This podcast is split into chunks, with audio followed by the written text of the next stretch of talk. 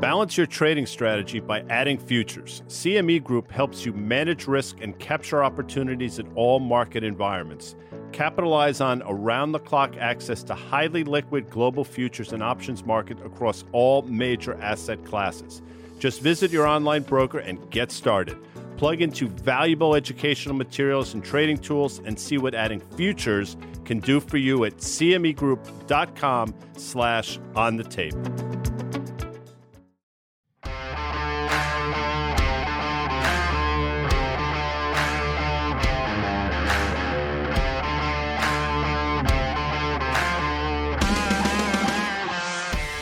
Up, you dogs and cats? Swizzle here. G6. G is February. February 6th. Amazing. The month like that. It's one o'clock on the East Coast. The Rangers won last night in heroic fashion as Alexis Lafreniere scored in overtime. Sniped, by the way. Big win by the Blue Shirts, Dan, as you know. This is Market Call. Uh, me and Dan today, just the two of us. I hope you enjoyed that, folks. Dan, how are you? Cats and dogs living together. Matt's hysteria. What movie guy? Uh Stripes. Ghostbusters. It was it Ghostbusters. was Bill Murray who said that line. I don't know why you did the cats and dogs thing uh, there. I'm happy for the Rangers. I know that you uh, you really wanted to win there. You really wanted them to come out of that All Star break uh, hot. But we got that. Hey, listen, dude. Let's just get into it because Did you dude me? Wow, I like that. what, what did we say yesterday? And this is before we get to the rundown. What did we say yesterday? We said we opened the show up saying this is going to be an important week in the stock market. Yeah. Okay. And I just before we get to the rundown, I'm going to tell you why.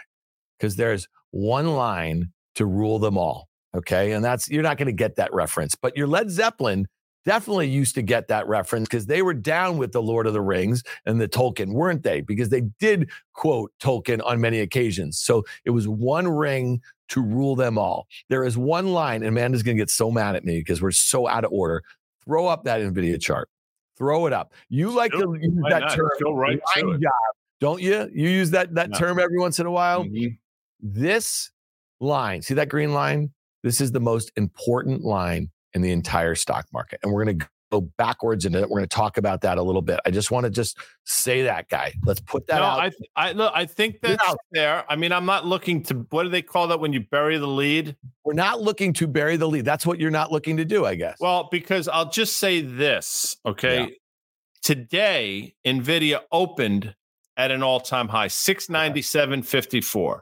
You see where it's trading now. Correct. So we're going to have this little engulfing pattern potentially. So it's Correct. something to watch for sure. Well, you and I thought that was going to happen yesterday. Well, you know, they just needed to do one more day. Um, Yeah. It's not good. All right, should we do the rundown? You want- Let's do the rundown. Let's go right into it because I love this stuff. I mean, this is, you know, look, this is an oldie but a goodie. Market breadth stinks. Of course, that's DTH, not B. Right. Okay. There's a D in there, the added D. The most important line in the stock market, well, we just sort of alluded to that. We and of course. X marks the spot for crude oil. Of course, X is also a month in the uh in the for, a month for the futures traders out there. That would be November. Uh, but that's n- neither here nor know what? there, as they say. You know what's really cool? I mean, listen, I, I know that you and I, you got three kids, I got two. We both, you know, think our kids are all really cool. I was with my oldest daughter, who's Hmm. very into news. Um, she likes the Twitter because she actually thinks it's a good, you know, like an RSS feed guy. You've been using your same RSS feed since the late 90s. Yeah, That- I love the. It's amazing how RSS is But- developed but you over know the what she said? You know what she said to me over the weekend? She said, I have not updated the app on my phone. This is the Twitter app because she does not want to see the letter X on there. She doesn't Ah. like all that. I mean, I thought that was really cool. And just like you, guy, okay, you don't like to call it whatever the new thing No. is. The Facebook's still the Facebook thing to you, right? Like there's a whole. Well, you know, now now we're really getting into the weeds, and I'm Yeah. Amanda. I I apologize. I, I honest to. God do. You're show guy. No, but you know, the Catholic Church, there's some prayers in church that they changed over the years. Um, for example, the Lord be with you and also with you. We live that then, you know, they changed that as well. So, but I am old school. So all the prayers that they changed, I'm still the one person in there that does the old ones. And if I'm sitting next to people, they look at me like, get get with the program there, pal. I'm like, no. This Yeah. was good enough for me when I was a lad. It's going to be good enough for me now. So, to your point, Facebook is Facebook, Twitter is Twitter, Yeah, Google is Google. I mean, that's just the way it rolls. Anyway, sorry. All right, let's let so so let's talk about this breadth thing. The, the breadth with a D. It's like bread with a th. Mhm. Okay, so we have a stock market. Um, the S and P 500. It's up, you know, three and a half percent of the year. The Nasdaq is up about the same. Uh, the Nasdaq 100's up just a little bit more than that. The Russell 2000, which we spent some time with Liz Young yesterday on the On the Tape podcast. Be sure to listen to that pod. That was pretty straight fire, as the kids say. Um, you know, the Russell just stinks, right? It can't get out of its own way. So when you have, you know, an S&P that's being driven now, you have Apple it's down on the year, you have Tesla down on the year. So now it's like the Fab 5, right? We have the SMH or, or, you have, you know, Nvidia which was up 40%, now it's up 34 and a half. You can see the math right there Mhm. is just being driven by a handful of stocks, the entire performance, right, of the stock market. And so, talk to us a little bit, Guy, um, about some of these tweets. Let's just throw them up there. It was Bespoke had one, and this other guy who, uh, Jason Goepfert.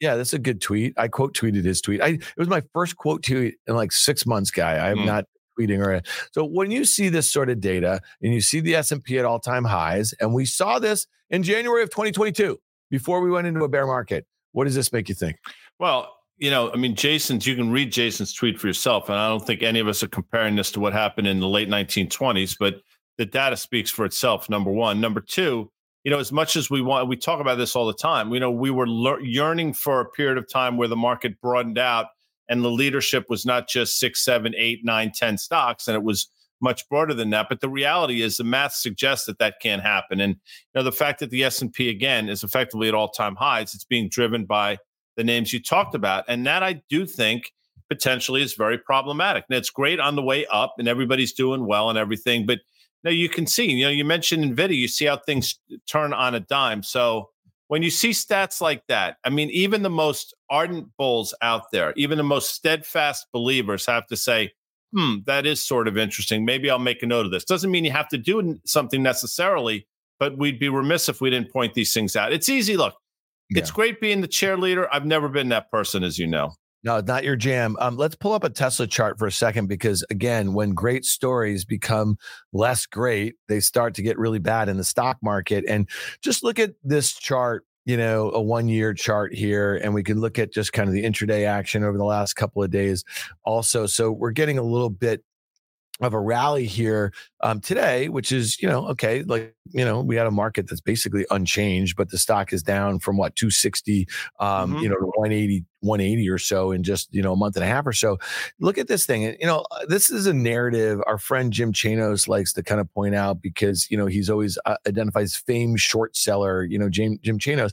Um, you know, like people like, oh, you know, like the shorts are doing this, the shorts are doing that you know, Tesla's short interest guy.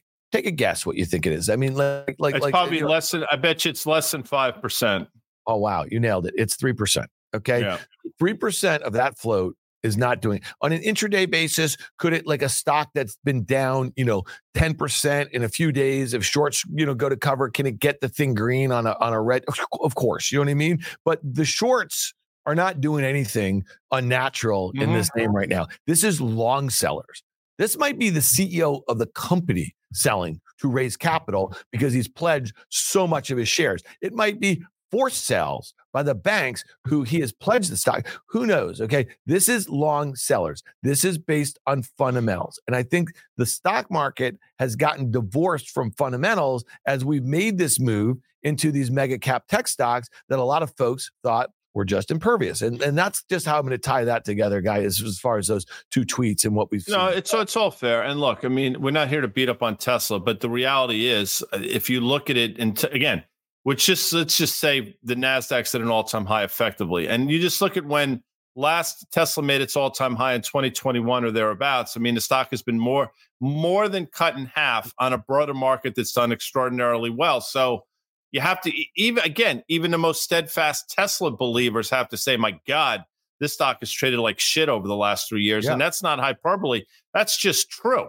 And that mirrors to a certain extent, you know, the, the ARK ETF as well. And I'm not looking to beat up on her, but they're eerily similar in terms of their performance over the last few years. Well, and the importance, I think, of Tesla and talking about it right now is not doing a victory lap for those who've been bearish or short of this or whatever, is that these great stories, right, can go bad. And so, you know, like, you know, when this in 2021, if they can pull this out even further to a five year chart, you know, this was this was a trillion dollar market cap, I think, around mm-hmm. the same time that Amazon or Google, you know, became this was like one of the best stories in the entire stock market. And people thought that this was going to be a $5 trillion market cap before Apple. You know what I mean? It still may be for that matter. I mean, I don't, I don't know. But my only point is, it's like when the story changed, you know, that things have the ability to go down. That could happen in NVIDIA. It could happen in a Google if Perplexity and OpenAI like start taking, uh, you know, search share from Google. Like two quarters in a row, that stock was down 7 8% after their last two quarters. You know what I mean? Because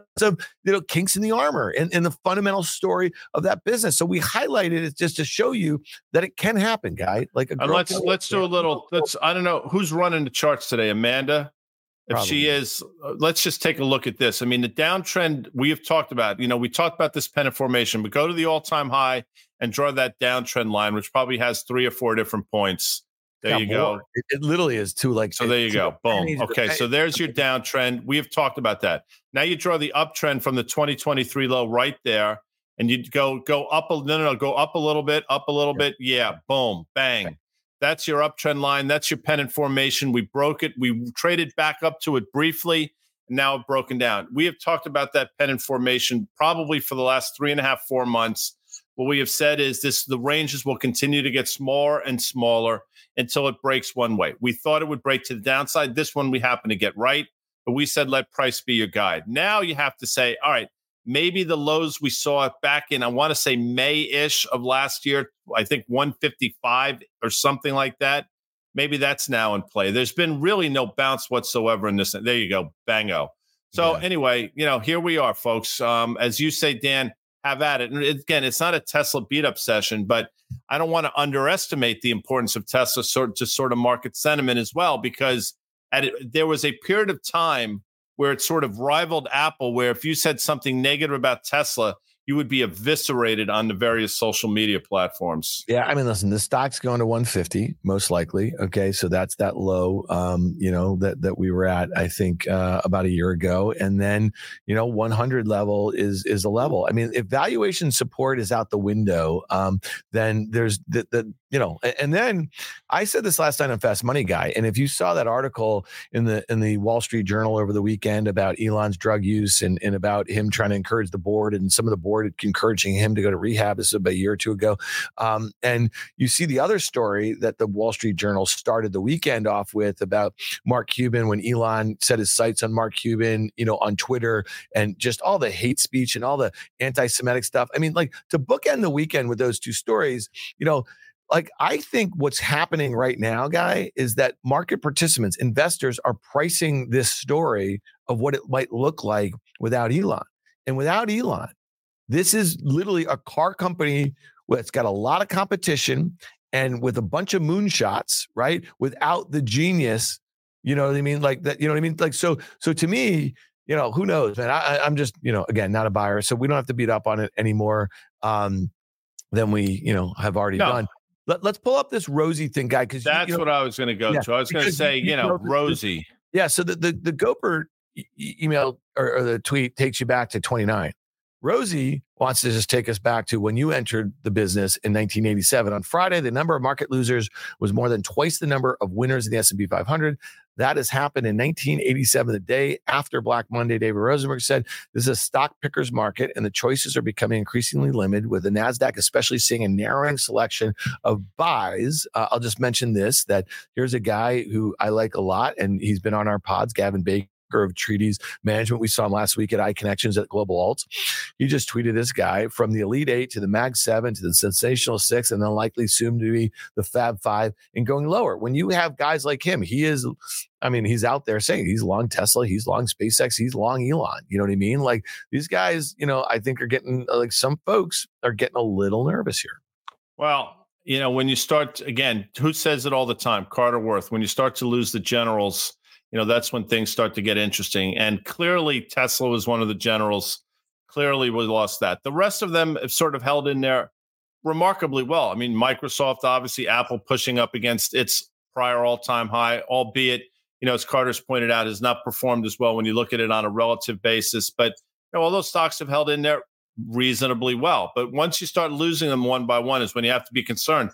And again, Rosie's tech, I mean, we didn't tell Rosie to tweet that. I mean, factually, that's what happened. So again, you know, people harkening back to the late 1920s, Rosie to 1987. I mean, a lot of weird things going on. The, yeah. What's being, you know, what it's all being masked by, you know, an S&P that's basically 4950 and within whisper of its all-time high that we made a week or so ago. And the NASDAQ pretty much the same thing. Now, we've talked about the Russell. That obviously has been a laggard. You know the reasons why I think, and I think will continue to be a laggard. We'll see if that holds any water. Obviously, the bond market is confused as hell. It really can't figure out which way to go at this point. And I think that's yeah. manifesting itself in the volatility we're seeing in the bond market. And again, I just think it's a matter of time before all that permeates into the equity market. Wait, guy, is it whisper or whisker? Is it is it is it like a whisker away or is a whisper away or is it uh, both? You could say both. a whisper. I mean whisker. I mean a whisker, whisper. I don't, know, I don't know. Look it up. I don't. That's not a. It's not an expression that I use, but I feel like I've seen it used both ways. All right. And lastly, I just wanted to make the point. Uh, let's throw up that NVIDIA chart with my tweet, one of my first tweets in a very long time. Look at you. you know, my, my, my only point, guy, about this, you know, so this was the Jason Gobert thing, the narrowing breadth, losing the choices, blah, blah, blah, blah, blah, is that, you know, like they're pulled forward in one month.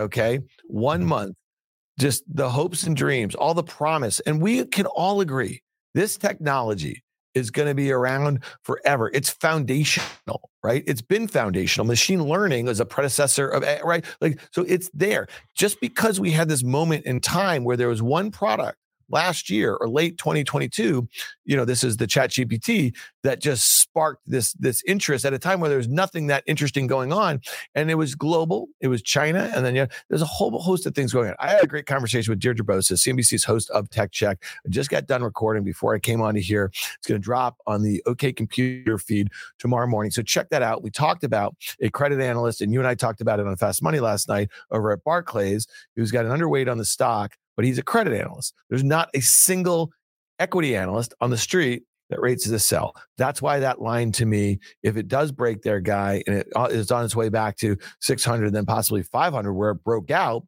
in early January, where do you think the S&P? So let's just go to the S&P. Let's pull up the S&P futures here, guy. Talk to me.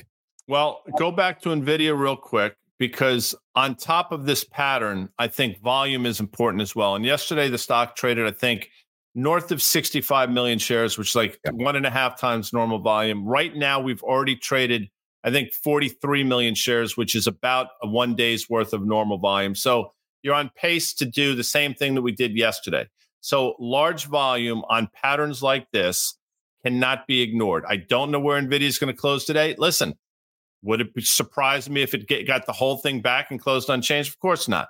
It also wouldn't surprise me if we see the weakness continue to the downside. But you have to take these things into consideration, which leads us to the next chart. Obviously, the minis, which we do this through the lens of futures, and here we are. So you have to ask yourself, okay, if Guy and Dan have pointed out the importance of Nvidia's price action over the last couple days on big volume, and they're right in terms of what it means, stands to reason that this uptrend line is probably vulnerable to the downside. And I would 100% agree with that, Dan Nathan. Yeah, um, again, you know, like this is one that that you know in the S and P futures, you know, we've been tracking. It seems like you know yesterday was such a weird day. Maybe they can pull up you know a multi-day chart i mean you and i before we started doing market call you know we really thought you know you know some of these stocks gapping up the way they did, the enthusiasm about them, seeing a lot of other red on our FactSet screens, right? That you know, if if your Nvidia were to go down on the day, it was going to take the whole market with it. And look what happened; they came right back for it, right? Mm-hmm. And so, and then there's just buyers there. It's just flatline. But today, I think it's interesting. You know, after all that volume that you talk about, to have the thing open a new high and close lower. So we're going to keep tracking um, that guy. Um, All right, so the S&P futures here. Here's one. This is this is good. Um, this is from Liz Young, our friend. Let's see why. So far, a little tweet here. So, aside from one week in August 2022, speculative positioning in the Nasdaq 100 futures has been hovering at its most net bullish since nearly 2021. The recent rally has ignited exuberance, but the deterioration in breadth has kept some skepticism alive. So everybody's talking about bad breath guy Don't go down that road. No, it's interesting that people are talking about it. I mean, there are products to help alleviate that, or sometimes it's a diet thing. You know, you might want to uh, consider yeah. getting off like sort gut of health. like the milk type products. Gut health is important. I eat a lot of pickles, by the way, which is good for gut health. With that said, yeah, pickles are very good. So is cold slaw and things like and horseradish. But I mm. digress. Mm-hmm. Things you learn on uh, Market Call. Liz is just in another way. I mean, she's just showing um, the folks out there what we talked about at the top of the show. There's just another way of illustrating it. And again, it speaks to the sort of the, the exuberance, to use her word, that the market feels right now. By the way, there's nothing wrong with that. I mean, the market's been exuberant for quite some time. I mean, you look at some of these stocks, it's been right to be exuberant, but history shows us that, you know, these things tend to end pretty dramatically. And when you see the signs that we're pointing out today that we've been trying to point out for a while, these things are all adding up on each other one by one. You know, there's more sort of sticks on the back of the camel. At some point, the camel's back breaks. Yeah, uh, no doubt. Um, so the the NDX, you know, futures uh, very similar. Yeah, I mean, listen, it's looking the same. Carter was on with us yesterday talking about the SPX versus the NDX, and you remarked um, that you would have thought there was much greater outperformance by the NDX, but I think that also speak, guy, to the lack of breadth here, the lack of broadening um, out, because you know those top five or six names make up fifty percent of the weight of the NDX. They make up thirty percent of the um, SPX. So again, we're going to keep tracking that relative performance. Um, one of your favorite Fed uh, speakers was out. This is Mester. Um, okay. So are you, are you familiar with? I don't know if Amanda can do this on the fly, but yeah. if you put up the tweet from CQ, yeah, love Carl. He loves to what, what like quote tweet stuff or whatever. Yeah. Uh, you know. Yeah. So eh, the Fed expect to gain confidence to cut later this year. Okay, yeah. great. I mean that's fine. I mean, that's what we've been hearing for quite some time. So that we're not splitting the atom there. I mean, you get a lot of people talking about a lot of things in terms of the Fed. I think the market has clearly priced that in. But just for shits and giggles, Amanda, I don't know if you can do this, but if you could pull up a picture of Loretta Mester and then subsequently pull up a picture of Anne Meara, who is uh, Ben Stiller's mother, I think wow. you'll find them hauntingly similar. So you know, we can talk about the Fed while Amanda's doing that, but you know, here we go. And that's going to bring us right to the yield chart because I do think that's important. And as I said sort of at the top of the show, the market, the the bond traders out there, the market can't figure out where yields should be. So again, we're seeing this volatility in the bond market because there are a lot of reasons to think yields are going to go higher from here, and there are probably an equal number of reasons to think yields can go lower from here. And each day there's been this tug of war trying to figure out which is right, Dan. Yeah, that range is kind of interesting. And by the way, Ben Stiller's parents, like, and you know this because you probably grew up listening to him, you know, on the on the radio. Yeah, um, back in the day. Stiller, they were Stiller and Meara. Yeah, they were like the first, one of the first, like you know, comedic couples, right? That just absolutely killed it. Um, and his dad, obviously, on the Seinfeld program, which you know, I've never, never seen. Watched. No, uh, Mr. Costanza was absolutely. I met both of them in the late '90s. Guy actually in New York City at an event my mom was hosting uh, for Syracuse University, which was really cool. Yeah, how about that? Um, By the way, yeah. just so you know, I don't. I'm, i mean, Amanda's really pissed off now. Now she has to get pictures, and but yeah. long before there was Ben, uh, Jerry Stiller, and Anne Meara, there was George Burns and Gracie Allen. They sort of started the whole thing. So it was Burns and Allen, then it was Lucy and Ricky. So Jerry and Anne came along late in the game. Anyway, please continue. Yeah, no, I'm with you on that. Um, Bond yeah, market. We're talking about yields. Yeah, so that range in the 10 years kind of interesting there. You know what I mean? It just seems like a lot has happened, you know what I mean, in a short period of time but the S&P doesn't budge. Like that's the crazy yeah. thing about it, right? And and so, you know, we kept on hearing this argument guy is like, okay, in the start of 2022, you know, stocks started selling off as the Fed was on the precipice of basically raising rates for the first time in years, right? So going back to kind of 2000, early 2019 or 2018. And so, you know, long duration assets, we heard the whole thing, right? And so, you know, the worst stocks, the most unprofitable crap, all the SPACs, all the unprofitable tech, the recent IPOs, all the, you know, the, the ZIRP babies, you know, whether it was, you know, uh, NFTs and, and crypto, all got killed right? Mm-hmm. The last thing to join the party were the mega caps because then it was like, okay, well, we're going to have a slowdown. The economy is going to go into recession. Higher rates are going to be bad for them. They finally sold off.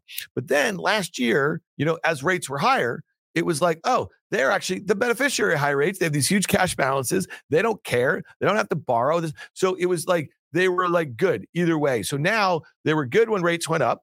And now they're a flight to quality. That's what the argument is. Am I right here? They're a flight to quality, okay, when things are kind of uncertain about the rest of the economy or other parts of the market. And then they're going to be a beneficiary again when rates go down. So they heads I win, heads I win, tails yeah. you lose, hundred percent. I mean, that's what's going on. And in terms of when you know when things are the most uncertain, it's interesting. The market finds um, solace in these names that they feel that have Teflon balance sheets that are basically have moats that obviously are the leaders not only in their space but probably in the in the markets in general and people feel comfort there and that's where you've seen this flight to perceived quality of course the problem with that is in the flight to perceived quality you're jacking up valuations almost on a daily basis to levels that i don't think make a lot of sense. So there you go. The last apple quarter again by apple standards not particularly great. Meanwhile the stock is probably exactly where it was when it reported yeah, uh, no doubt. And what do you make of this um, on the yield front? Um, when let's pull up the CME Fed Funds tracker here, because you know, not too long ago, guy, you know that March meeting uh, was looking like an eighty percent probability of a cut. Now it's a, a very low likelihood. Now May is showing a high probability, but again, going back to that tweet that you had about Mester's confidence, right? That's what the key word that Fed Chair Powell said that they will basically start to cut interest rates before they hit their 2% mm hmm target when they have the confidence that basically inflation's under control. So Mester's point is like pretty soon they're going to have it. A lot of strategists out there, guy, saying, well, I was never in the camp that they were going to cut in March. Have you heard a lot of that? Okay. Now, well, that's, that's complete bullshit because, yeah, yep. anyway. Well, you've heard that a bunch. Now, you know, our friend EY from SoFi, not an economist, a strategist, she shows up two times a week with us on Mondays on the on the tape. She shows up on Wednesdays on the uh, market call, and we can vouch for the fact that she was never in the March cutting camp. Okay, so that was not her thing. What do you make though of the folks who are saying, "Well, now I don't care if it's May or June." You know, you know what I'm saying? Like, like it's just what what does that mean to you in a way? It's like if now the strategist and the economist and and I was not an economist, you know, maybe I'm a bit of a strategist. We we thought there was going to be a recession last year. There wasn't. Okay, we're not economists though. Um, they all got the recession call wrong right? Um, and I'm not beating up on people who get things wrong, but they're supposed to be very quantitative. You and I are a bit more qualitative as far as our strategist kind of hats and everything like that, or punditry hats.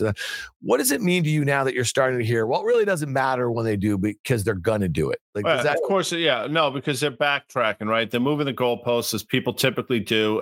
Do I think it matters one way or another? No, I do think it does matter, definitely. But then, you know, my pushback would be if the economy is great as all these people go out on TV and tell you that it is. Austin Goolsbee and all these people telling you what a wonderful economy they have. Normalized rates are not zero. I mean, we're probably, you know, quite frankly, the level we're at are probably normalized rates. And I don't really see any pressing need to start to start cutting interest rates. It really doesn't make any sense to me when things seem to be chugging along just fine at current levels. So again, one has to ask themselves if things are as good as all these people portray them to be, what is the pressing need at all to start cutting interest rates this year unless something happens? So that's been my thought all along. Well, you had a really interesting comment on our pod with Liz yesterday, talking about um, you know Fed Chair Powell's you know answer to Scott Pelley on on on Sunday night on on CBS 60 Minutes, and he asked him, "It's an election year, and some people think that when you finally cut rates, it's going to be for political reasons." And he talked about integrity, and he talked about how We never make decisions based on political reasons. Of course, they can get browbeat, as you recall. You know, you've mentioned this on many occasions where Trump was doing that to Fed Chair Powell. You know what I mean? Um, back in like 18 and 19, and he wanted him to stop. Um, you know, uh, you know, raising interest rates, right? Normalizing. You were all for that, and you just highlighted the fact that you know it gives them a lot of flexibility to get real rates higher, right? And and and really figure out what normalized yields look like after a 20-year experiment, which of quantitative easing and ZIRP and stuff like that. And we've seen all these unintended consequences. You've talked about that um, at length. So now when I think about it, though, so you know, you just mentioned austin Goolsbee. He is is he, he's an advisor to the Biden administration, correct? He's, uh, I think he's a he's a Fed governor. Like I don't know which one. Wait, wait, I think. Well, I don't think here. Um, I, I, don't know, whatever he is, he's probably yeah, part of the. You know, I'm sure he's an advisor, but he's also some. He's a. I don't know what state or what city he, but whatever. It doesn't yeah, yeah. matter. All right. well, he's all well, over the place. Well, God, my, my only point. I'm, I'm I'm actually looking it up right now. My my only point about that, going back to you know the confidence and and the integrity and and the point about um you know not like listen this economy whether you like it or not, unless you don't believe the data, Okay, unless you don't believe the data, look at the unemployment data, look at the wage data, look at the GDP data. Like to your point, like I don't know why they're considering cutting rates. So right, like like like so, and and then I just saw there was a measure of like credit, like it looked like credits like kind of loosening up a little bit. That's the lifeblood of the economy, you know, like this. I don't know, man. I mean, like maybe maybe maybe maybe things are fine. I, I what, what, do I know? I'm just saying, you know. All right, yeah, so maybe things are fine. I mean, you know, yeah. Listen, the, maybe things are fine. Meanwhile, yeah, of Chicago, good for yeah. him. Um, yeah. I like Chicago. Yeah, we have seen, uh, you know, over every single day now. By the way, anecdotally, you see another round of layoffs from a different company in a different sector. I mean, it's just every single day you're hearing about it, and it's just a matter of time before that manifests itself into the actual unemployment rate. And now with credit card, the average rate on a credit card, which is now in US credit card debt is north of a trillion dollars, is 21.47%. That's a staggering number if you think about it. So when in a in a economy that's built on credit, everything is predicated on it. That to me is problematic. Now, people say, well, as long as the unemployment, if people have jobs, that's fine, chug along, fine.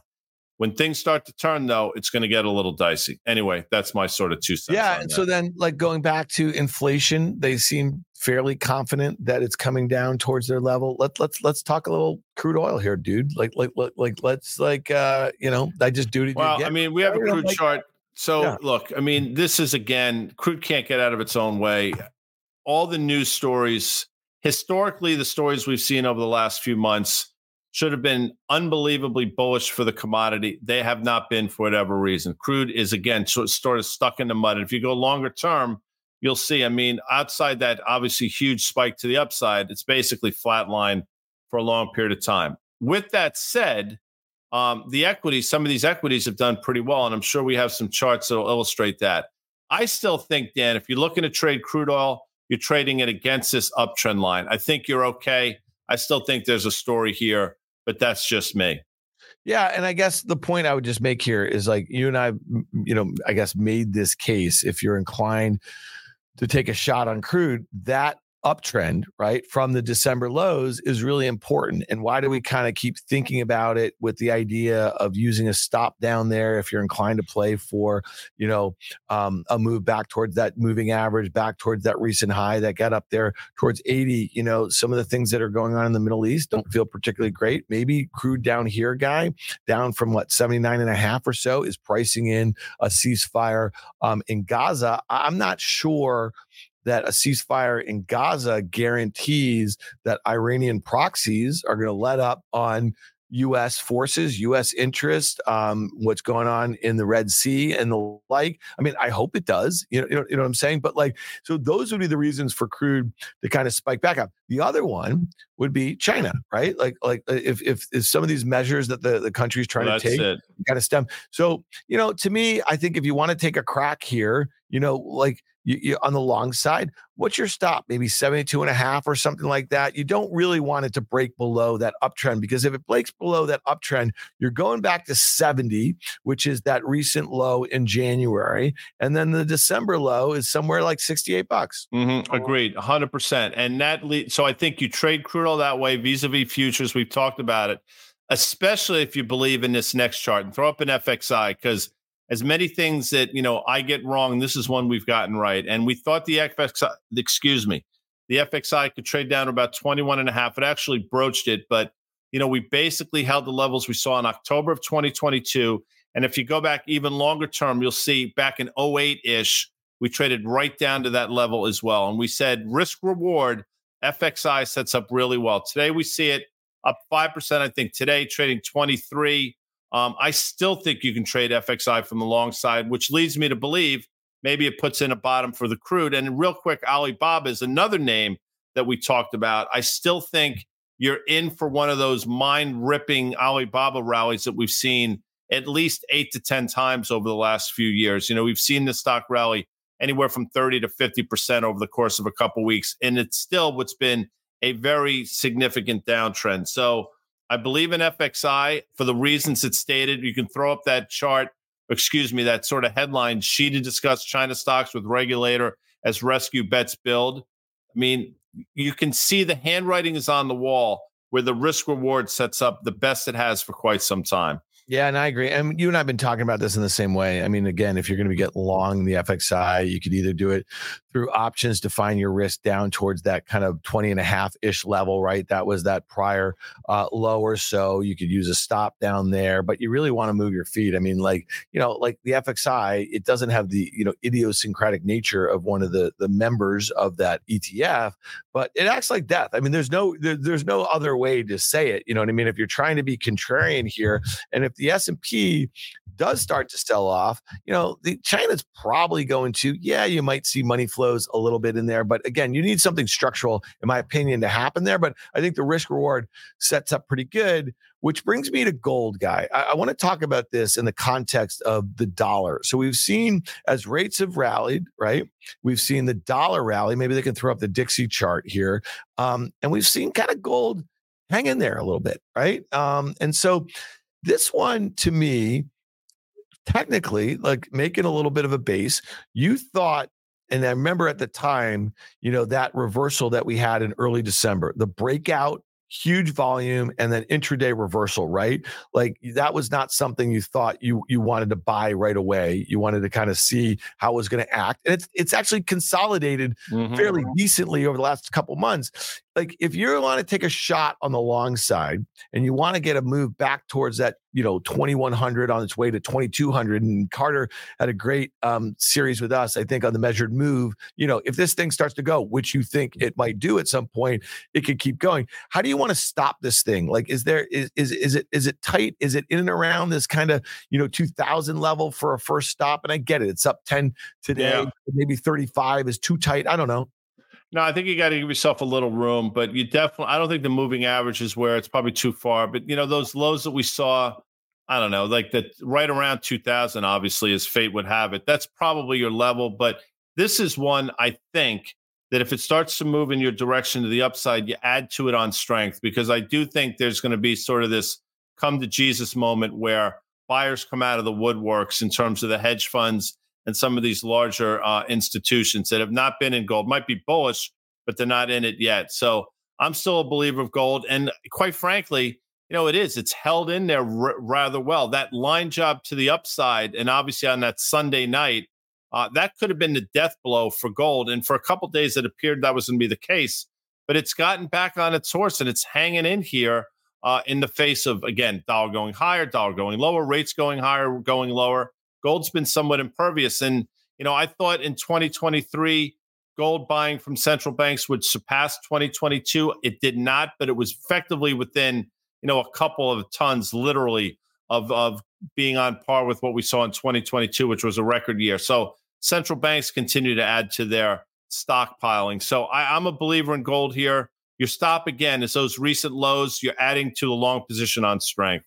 All right, let's do a couple stocks really quickly that are reporting tonight after the close, and we'll get out of here. Um, Amgen is an interesting one, plus or minus implied move about five percent or so. Guy, uh, in June the stock was two twenty. This morning the stock was three twenty. Um, uh, epic mm-hmm. breakout. Mm-hmm. It's interesting to see that sort of move on a one year basis and see that two hundred day moving average flatline like that. To me, mm-hmm. it just kind of tells you a little bit how overbought it is, especially into an earnings print.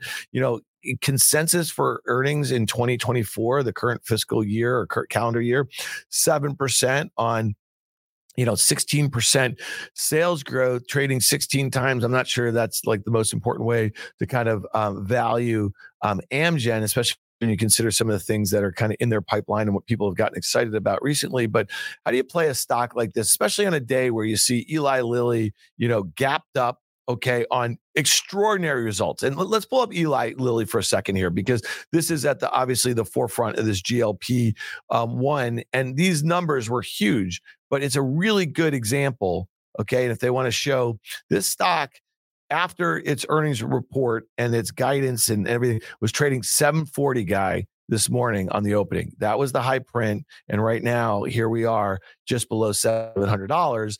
Um, you know, this is the stuff that you really want to be cognizant of. And that's why we spent so much time with NVIDIA because as excited as people are about this mega trend, you know, it's kind of in the stock here a little well, bit. Well, I mean, I was going to, I was 100% going to mention Eli Lilly. And we've, if you watch Fast Money over the years, you know, we have been in the Eli Lilly camp. And we've also pointed out a number of times if you put up a longer term chart you know you've seen 15 20% moves to the downside. And this price action today again you have to you have to respect the price action. 742 makes an all-time high reverses on what's been pretty decent volume. I mean that's not particularly good price action. I mean that's obviously a pretty understated statement but you get what i'm saying. I mean these things don't happen all the time. So are we setting up for another one of these downtrends in a stock that's still in a very significant uptrend?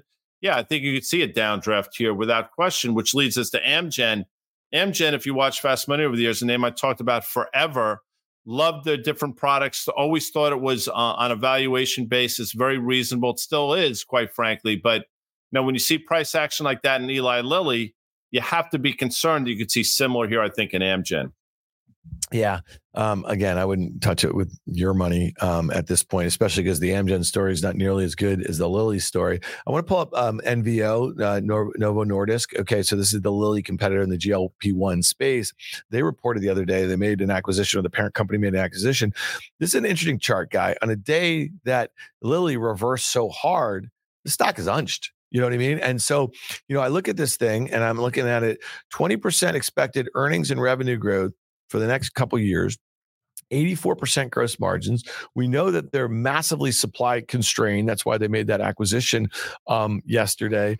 I mean, listen, these stocks, and you've been saying it about Lilly, you buy them after those pullbacks because mm-hmm. this is a sort of mega trend. It's going to be around for a long time. Now, yeah, there's going to be a lot of competition, and yeah, there's expanded use cases, and some there's going to be an Amgen or there's going to be somebody else who gets the oral right, or they're going to get the sleep apnea version right, or they're going to get the one that has less, you know, um, you, you know, muscle matter loss, you know, wh- whatever it is. But like, there might be a big enough pie for the time being that these stocks just continue to work because the valuations are not actually that crazy relative to the expected growth and relative to the expected TAM of these uh, of these drugs. Well, that's what people are talking about. But again, with all that said, these stocks can definitely get a you know they can yeah. get ahead of themselves in terms of price action. And Novo's holding in there today. Absolutely, you're right. And maybe to a certain extent, that money coming out of Eli Lilly is finding its way into NVO people think there's a more reasonable valuation there. You know, that could be uh, an observation. That could be a reason why, without question. But I still want to point out that as much as these stories are fantastic stories, I mean, Eli Lilly, you can do the work on your own. You can see over the last few years, you've seen some pretty significant downdrafts in the name. And I think that's we're sort of on the cusp of now. All right, so here's the last one, and this is interesting. You know, a day after McDonald's and the way that stock sold off and, and had the disappointing results. So this is Chipotle. You see a six percent implied move um, in either direction. Pretty astonishing move.